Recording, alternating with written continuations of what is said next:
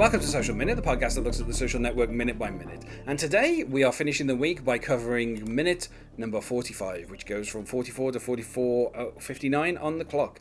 Uh, we start mid sentence in the second deposition as we are told about uh, the, you know, the fact that Eduardo is no longer um, Mark's friend. Uh, Sy kind of kind of commits to that by. I, I like how he's kind of like, oh, we've already been through this. Like, you know, the correct address for Mr. Saverin. Um, and of course, Eduardo tells us it exploded.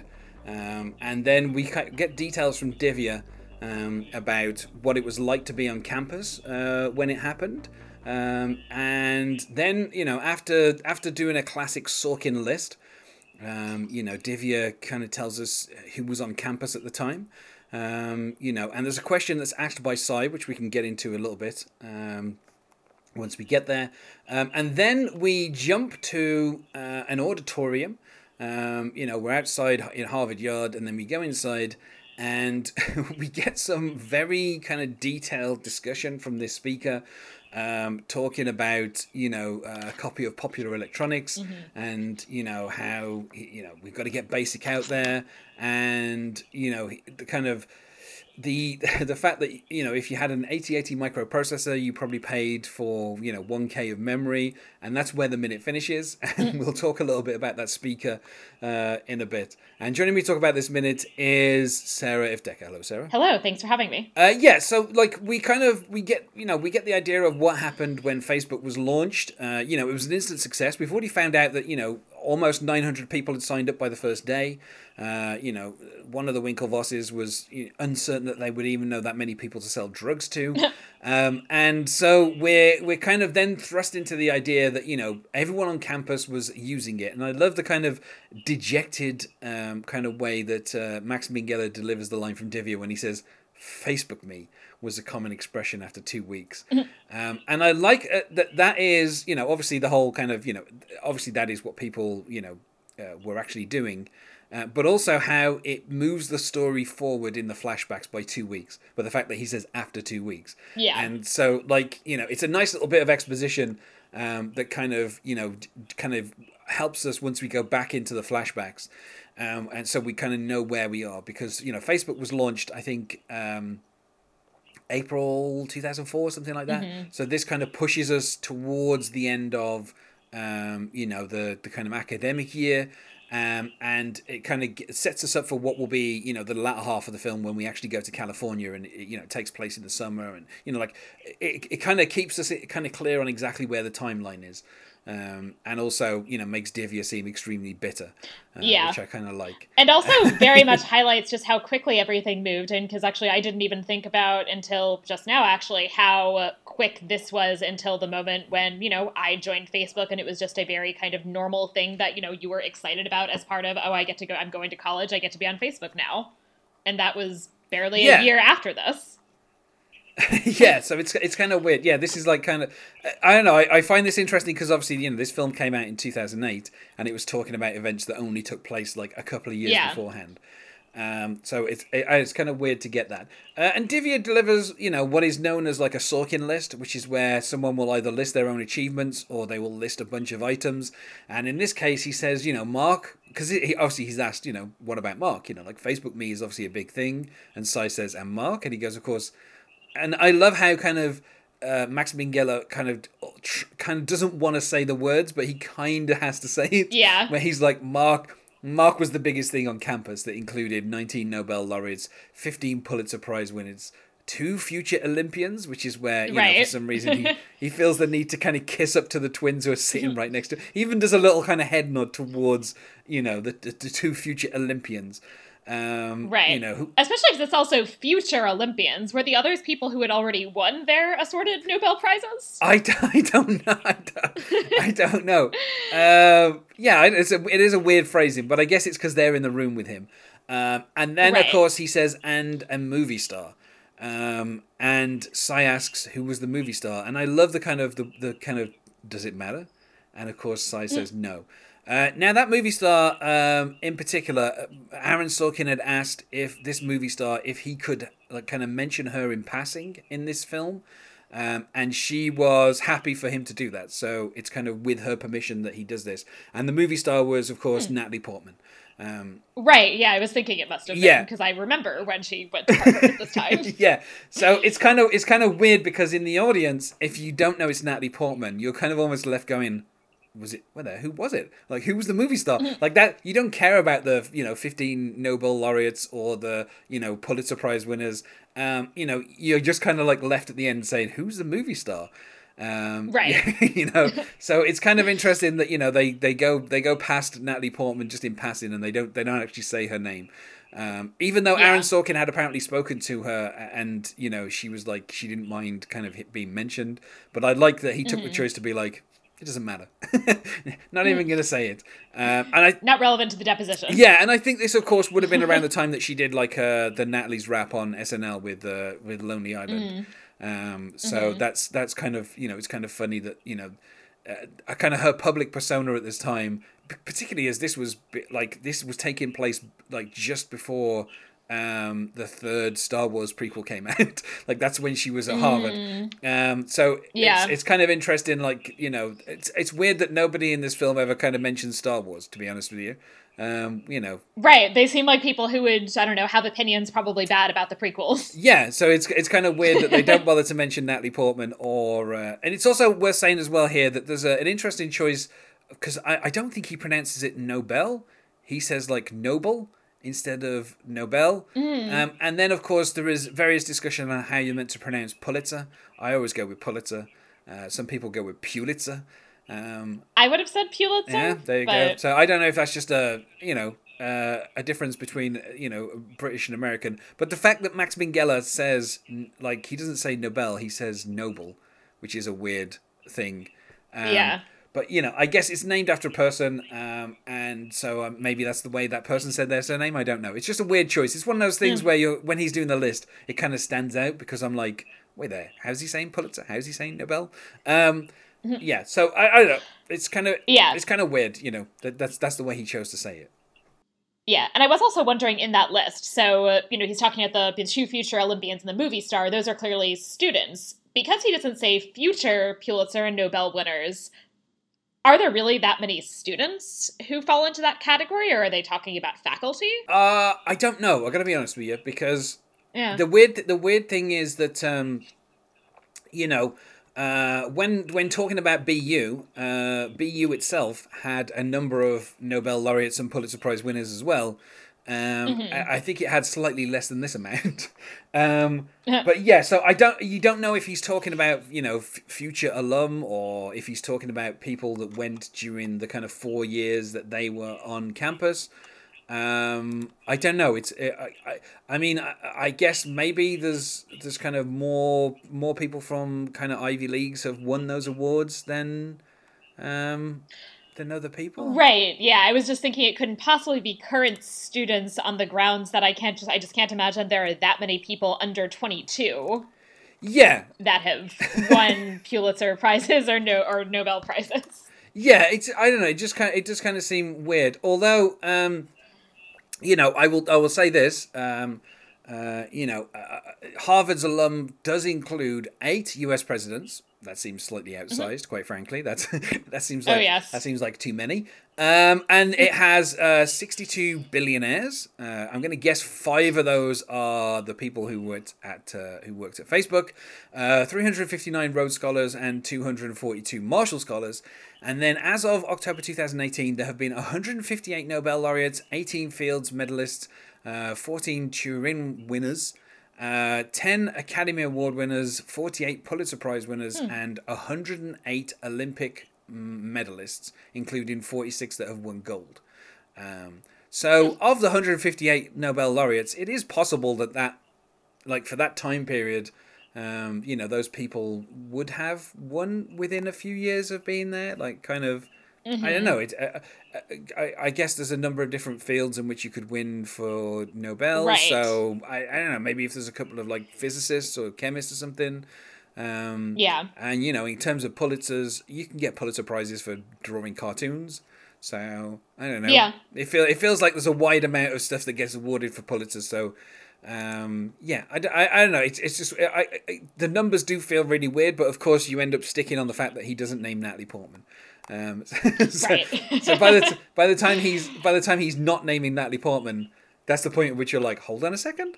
Um, hmm. yeah, and then we get to kind of you know we we're, we're back in you know the kind of flashbacks um, and you know, as I said, kind of the flashbacks throughout the film, they gradually kind of get more and more into the present. They get closer to the point where everybody's going to start suing Mark. Um, and then we have this kind of weird thing that the film did with um, Bill Gates in the social network, which is they had a guy who looks a bit like Bill Gates. And I got to be honest with you, the first kind of time that I saw, you know, th- this at the cinema, I was fully convinced that was Bill Gates. Like, they show. I definitely looked it up and was like, oh, do they actually get Bill Gates? Uh, yeah, um, and so it's kind of one of those weird things where you're like, wait there, Bill, Bill Gates? Like for a couple of minutes, you're like, this is is that Bill Gates? Like, and you know, his voice sounds so close to Bill Gates. Uh, the way that he's delivering it, the kind of cadence of his voice, the way that he's talking, uh, which I will say this, Bill Gates is probably one of the least charismatic speakers you've ever heard in your life. Um, mm. You know, like he, you know, and this this kind of does sound like the kind of stuff that he would say, like just going on and on about like, um, you know, uh, computers or whatever. Um, and so, mm-hmm. um, yeah, it's it's it's kind of really weird that like you know they've got this guy standing there. And apparently, uh, and this is you know directly from David Fincher, he's actually from Seattle, um, and he mm-hmm. is the number one Bill Gates impersonator in the world, or at least that's how he was billed in 2009 when he was cast. Um, I would not have guessed that that's uh, a big field to be in. Bill Gates impersonations. Well, here's the thing. Um, as uh, Flight of the Conchords taught us, there is a, a very good market for people who look like other people. Um, right. You know, if you recall the episode, if, if you have seen Flight the Conchords, um, I have. Yeah, where where the prime minister visits and they have they want him to meet Barack Obama, so they have this Barack Obama look-alike. Um, and then there's mm-hmm. I can't there's one of the people who's there like there's I think there's like two Elton Johns or something and he thinks it's a glitch in the Matrix, mm-hmm. um, and he, he he's like going to he's the prime minister gets nervous and he's about to like throw himself off the building because he thinks something's wrong.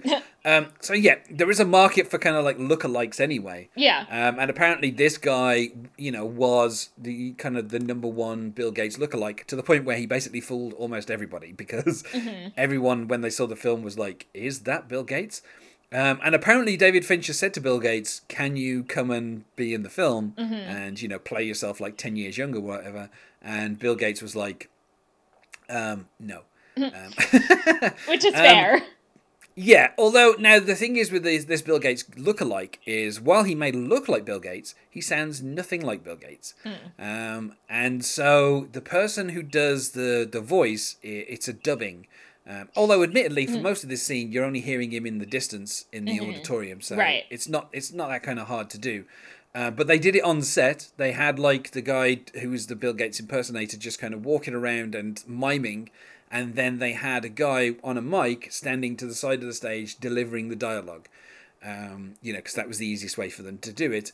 And you uh, really, I'm not sure, really see much of him even from the front. I think a lot of what you see of him is kind of the back and side, even. But for, but for the sake of obviously on set making it easier for them to do the different takes, yeah. you know, they had the guy there. And the funny thing is, the person who does the voice of Bill Gates is a 24 year old African American kid with dreadlocks. Um, but he sounds exactly like Bill Gates. He does, and that and that's and that's why they had him on set to do it. Mm-hmm. So apparently, it was a little bit weird watching this guy walking around the stage just miming while this kid was off the side, mm-hmm. just saying every single line of dialog mm-hmm. um, but yeah, so it's I don't know, it's it's just a kind of like a, a, a weird kind of fun moment of like, um, you know, f- you're kind of thinking to yourself, oh, wait there, it, like. It, is is that Bill Gates? and yeah, and obviously you know you kind of it's kind of like oh yeah it, it kind of is bill gates. It's also worth saying that you know um, some of the stuff that like obviously when um, when uh, aaron sorkin talked to natalie portman uh, you know and she provided you know allowed him to kind of mention her in passing uh, one of the things that she did was actually kind of talk about her time at harvard with him and he used some of that in the script in terms of Oh, like what it was huh. like to be a student. Um, so that's kind of one of the things that she helped with. Um, but yeah, I don't know. It's it, it's it's just kind of weird. Um, You know, to, to uh, and also this whole Bill Gates thing is just really weird as well. It's it's just one of those kind of weird things where you're like, you know, it, it- as you see it, you're like, wait, there is that Bill Gates? And then of course, once you look into it, it's even weirder than that. Right. But yeah, and the, it's what's what's kind of strange is like the dialogue that he gives you of like, um, you know, he, he kind of he, he he talks about, um, you know, picking up a copy of Popular Electronics, um, and uh, you know, he says that he brought it back to his his room at Radcliffe and looked at the magazine and he said, you know, we've we've got to get Basic out there. Uh, obviously, Basic being a programming language, um, a programming language which I could actually program in when I was I don't know seven, eight um, because we had a computer and one of the very few things you could do on it was you know write basic programs um, both in terms of their complexity and also the programming used, language they used. Um, so you know from a very young age i was aware of basic you know kind of programming. Um, but then knowing how basic works um, it's kind of it's like the most simple thing that people probably know in basic is uh, 10 um, you know print whatever uh, 20 go to 10 and then you run and then that just makes one kind of phrase appear over and over again on the screen Right. I think I Um, did something like that in a computer programming class in uh, Yeah. high school, which was my entire experience of computer programming personally. yes the uh, the go to command is probably the most basic command that anyone can do um, you know the extension from that is go sub which is where you write a subroutine where you you have one thing mean it goes one place and one mean it goes the other place um, so yeah that's about that's all of my computer coding experience uh, summed up in those sentences. Um, but yeah, so like the the idea that you know oh, he he talks about how you know most of the, you most most of you think you know the rest of the story, but you may not. And he talks about the humble beginnings of the computer industry. Um, and then he talks about this, uh, you know, 8080 microprocessor, uh, which you paid for 1K of memory, uh, which is kind of insane. Yeah. Uh, if you think about if you think Right. about 1K of memory, um, because you know that like a thousand of that ends up being like one meg, so it's it's it's like a thousandth of a meg, and it's kind of crazy that um, you know that was like the, the whole memory that was in this particular computer. Um, Right. It's sort yeah, of vaguely so- horrifying now. I I'm not sure what what I would do with that little memory on my computer. yeah, uh, it's one of those weird things where it's like you know, obviously uh, for people of a certain age, obviously you used to have floppy disks, and floppy disks, the most you could format them to was 1.4 meg. Um, so then, if you think about like a CD, a CD is 700 meg, so that's like 700 floppy disks. Um, and then if you think about, you know, like a, a DVD, that's 4,700 floppy disks. And then if you think about like, you know, a terabyte or, you know, like it, as soon as, you, like if you try and picture everything in floppy disks, it kind of gets insane. But yeah, imagine having Yeah. so little memory that it's like, it's not like a floppy disk would basically expand it by a thousand. yeah. Um, well, I um, and that's kind of crazy. Yeah, well, I do a lot of uh, kind of database work for my research. And, you know, now I can basically just do all of that on, you know, my laptop that I bring around with me. And I have a bunch of, you know, Excel files and I have a bunch of photos. Uh, but it's interesting if you read books written in the 90s that were the first ones really starting to do that kind of uh, work in in history that they talk about these like giant like computers that filled a full room that they had to be able to do this work and they had to get all this kind of funding for basically just stuff that I can do with my laptop. Yeah, I th- I can't remember at what point there was a there was a point where like the the first Cray supercomputer, like now, like if you've got a laptop, it's like twenty thousand times more powerful than a Cray Yeah, supercomputer, right. and the Cray supercomputer was like twenty thousand dollars or something just for like, you know, and like you say, it would fill a room. Um, a Cray still makes supercomputers, interestingly enough. Um, but they're they're so big that they have. My favorite thing about Cray supercomputers is they have their own seating. Um, So if you ever look at any pictures of supercomputers, and I would advise anyone to do this because supercomputers are really fun, um, they actually like there's some craze where like one of the selling points was like oh yeah and it comes with six leather seats that are around the main module. So you can sit down with a keyboard and use the supercomputer Mm-hmm. while you're sitting on the super supercomputer. And it's that kind of crazy stuff. Yeah. uh, it also does make me think of the the whole thing where i can't remember what episode it is now. I think it might be uh, Rosebud of The Simpsons, where Mr. Burns is very angry and he starts smashing stuff up, and he keeps saying, "Call yourself, you know, this," and he keeps smashing stuff up, and then he goes, "Call yourself a supercomputer," and you see him like smashing up like a Cray three, um, and it's just it's just very quickly, but it's like a, a really fun thing. But yeah, um, yeah, the kind of like the, the the way that memory is kind of exploded is is kind of weird, and watching this this kind of lecture, it's also it also kind of fits with the character of like Mark and Eduardo. Like it feels like Mark has taken Eduardo to see this lecture. I mean, you know, in Yeah. 2000, whatever, you know, people, I'm sure Bill Gates was probably making a pretty penny out of the college lecture circuit anyway. Mm. Um, but it feels like Mark has probably been the one to drag Eduardo to this. Like, Eduardo Yeah. probably has little or no interest in seeing Bill Gates. Uh-huh. Other than, I don't know, I don't know, as a business major, maybe he has a tiny bit of interest. Uh, but it feels like this Yeah. is more of a Mark thing than a, than, you know, than an Eduardo thing. Yeah, the lecture seems very focused on the actual like computer stuff, um, as opposed to the business side. Yeah, and I think more in the next few minutes we'll see that Mark is kind of focused on the actual lecture, whereas Eduardo is focused on some new people that we're going to meet in the next couple of minutes. Yes. his his attention is is, is somewhere else. Um, but yeah, so I, I don't know. It's it's kind of interesting. I mean, I just love the fact that this is a Bill Gates impersonator who doesn't sound anything like Bill Gates. like it's just it's such a wonderful. And once you know it, it's kind of weird because you're trying to look out and watch his mouth Mm-hmm. and see, but you can't because of the way that it's shot. Like it, you know, obviously David Right. Fincher is not gonna not gonna slip up. So Yeah. um, but yeah, I just I, I kind of love that. Um, it's also interesting because once we switch back to the you know the second deposition that's going on with the Winklevoss twins and everything, um, this is probably the first scene I think where we actually see Rashida Jones or Rashida Jones, I don't know how you want to say it, um, actually in you know she's in there with um, with with you know Cyan Gage. You know she's always been in the other you know kind of deposition, but this is kind of the first time where we start to see her in the Winklevoss deposition. Yeah. And I have a feeling that's because Eduardo was recently deposed. Mm-hmm. And so I think, you know, there's a bit of a crossover now between the two depositions. Um, so, you know, it's just kind of interesting that, you know, she's just there in the background, uh, you know, quietly just sitting around being Rashida Jones.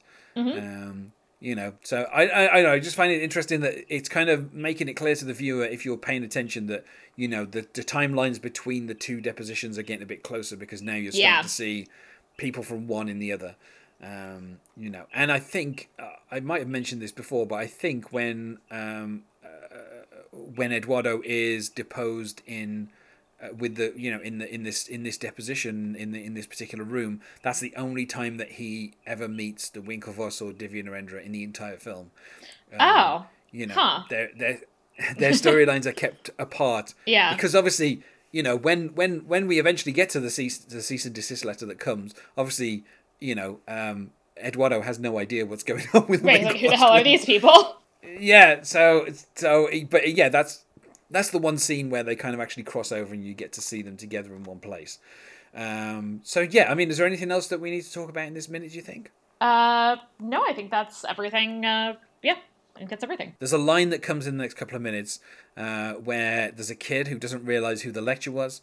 Um, and uh, I kind of I love that little moment because, because it, Yeah. it feels very real, um, and kind of the le- like those the, the, those characters only appear very briefly for like 20 seconds, but you kind of you you see a whole kind of like group dynamic, um, and I would like to Yeah. imagine that there's another another kind of like film taking place on the side where those those kids kind of meet Mark Zuckerberg and they have this story about how they mixed up the fact that it was actually Bill Gates, um, you know, with Right? Do you, th- do you think they tell that part of the story to their friends that they didn't know who Bill Gates was? Yeah, I don't, I don't know. That's the weird thing, isn't it? Like you think everybody who went to Harvard with Mark Zuckerberg would at least have a Mark Zuckerberg story. Yeah. Um, but yeah, you don't know if those kids actually tell that part of the story where they're like, "Yeah, I didn't even realize it was Bill Gates." Right. Uh, but yeah, that's that's a wonderful moment, and you know, coming up in the next in the next couple of minutes. But yeah, I don't know. I I kind of like how you know we kind of. Uh, we're already in the back of our minds now. We know that the you know the Winklevoss twins and Divya are getting ready to sue. Um, but at the same time, it's nice, you know, when we get to the deposition, we can kind of see. I don't know, like uh, you kind of see the bitterness already. like Yeah. you, you know, you can like it's kind of understandable when you when you see how quickly it took off and how big it got. Um, and I'm sure we can all kind of remember when Facebook started and it was kind of just became this big thing that it's like Mm-hmm. the fact the fact that the Winklevoss twins and Divya Narendra were kind of so bitter that they think someone stole their idea. Yeah. Um, it's kind of a little understandable, but at the same time, like you said when you you know you watch the film, um, you know the film is kind of I don't know. It, at certain points, it feels like it's trying to make you hate Mark Zuckerberg, uh, but then at other times, it feels like it's trying to redeem him just a little bit here and there. Um, and you know, I I think kind of making the Winklevoss twins and Divya and Narendra feel like you know. Uh, I don't know. Mark kind of puts it as like that. You know, they're they're standing on his back and trying to make out like they achieved something. Um, kind of- right yeah that i mean know- they're clearly so kind of horrible and entitled and in a lot of ways and so that i think kind of makes mark look better by comparison even though mark does an immense amount of unlikable things especially in the very beginning of the film so So it's kind, it's kind. Of, I I find the kind of like the characterization throughout this film really kind of interesting, and, and you know particularly because I you know I really enjoy Jesse Eisenberg as an actor, and I think he's you know kind of he's like in this particular role he's kind of got a very hard job because you know I mean we had two minutes without him, but for most of the film he's on screen all the time. Yeah. and you know it's it's quite a big burden for you know a young actor to kind of carry of just like having to be in the film all the time. Um, and so you know the fact that he's on screen so much is it, you know he manages to kind of uh, you know uh, particularly with the different kind of time periods you know his Mark Zuckerberg is not the same throughout the film. So you know in the one depositions he's very kind of shut down. And in the other deposition it feels like he's trying to make amends with Eduardo. Um, and then obviously in the in the past you kind of see the friendship that he had with Eduardo. Um, you know, Right. and and and the fact that Eduardo would be willing to go to like a Bill Gates lecture about you know the beginning of computing, you know, because obviously Mark's his friend. Um, you know, obviously uh, that lecture ends up with you know them both getting quite a good outcome. So I, you know, I don't think Eduardo's getting to complain about about. he that, feels but, okay yeah, about that kind- lecture uh, yeah, uh, yeah. So it's it's kind of interesting, you know, like the the, the the different even within these few minutes, kind of the different relationships at different stages that are being kind of depicted, and you know, I think all the actors on screen do a really good job of uh, kind of keeping track of where they are, kind of emotionally. Yeah, and I think they do that well with the uh, with the Winklevosses and Divya as well. That even in this scene, after obviously Cameron's you know come on board and decided that he's fine with suing him, still I would say all of the moments of the kind of more overt hostilities still come from Tyler and Divya, who are the ones who are more kind of viscerally angry to begin with. Uh, well, thanks for being my guest this week, uh, Sarah, to discuss these minutes. Uh, and before we go, is there anything that you wish to plug? Uh, yes, so I have a podcast called Media-eval, a medieval pop culture podcast, where I and my co host Ollie Brady talk about medieval movies and why they are wrong. And you can find us on Twitter at Media-eval Pod and on Facebook and on various uh, podcasting podcatching platforms. And you can find us on MySpace at myspace.com slash the social minute or on Twitter at social underscore minute or on Facebook at the social minute podcast. Thanks once more for being my guest today. Thank you very much for having me. And otherwise, I'll see you next week. Bye.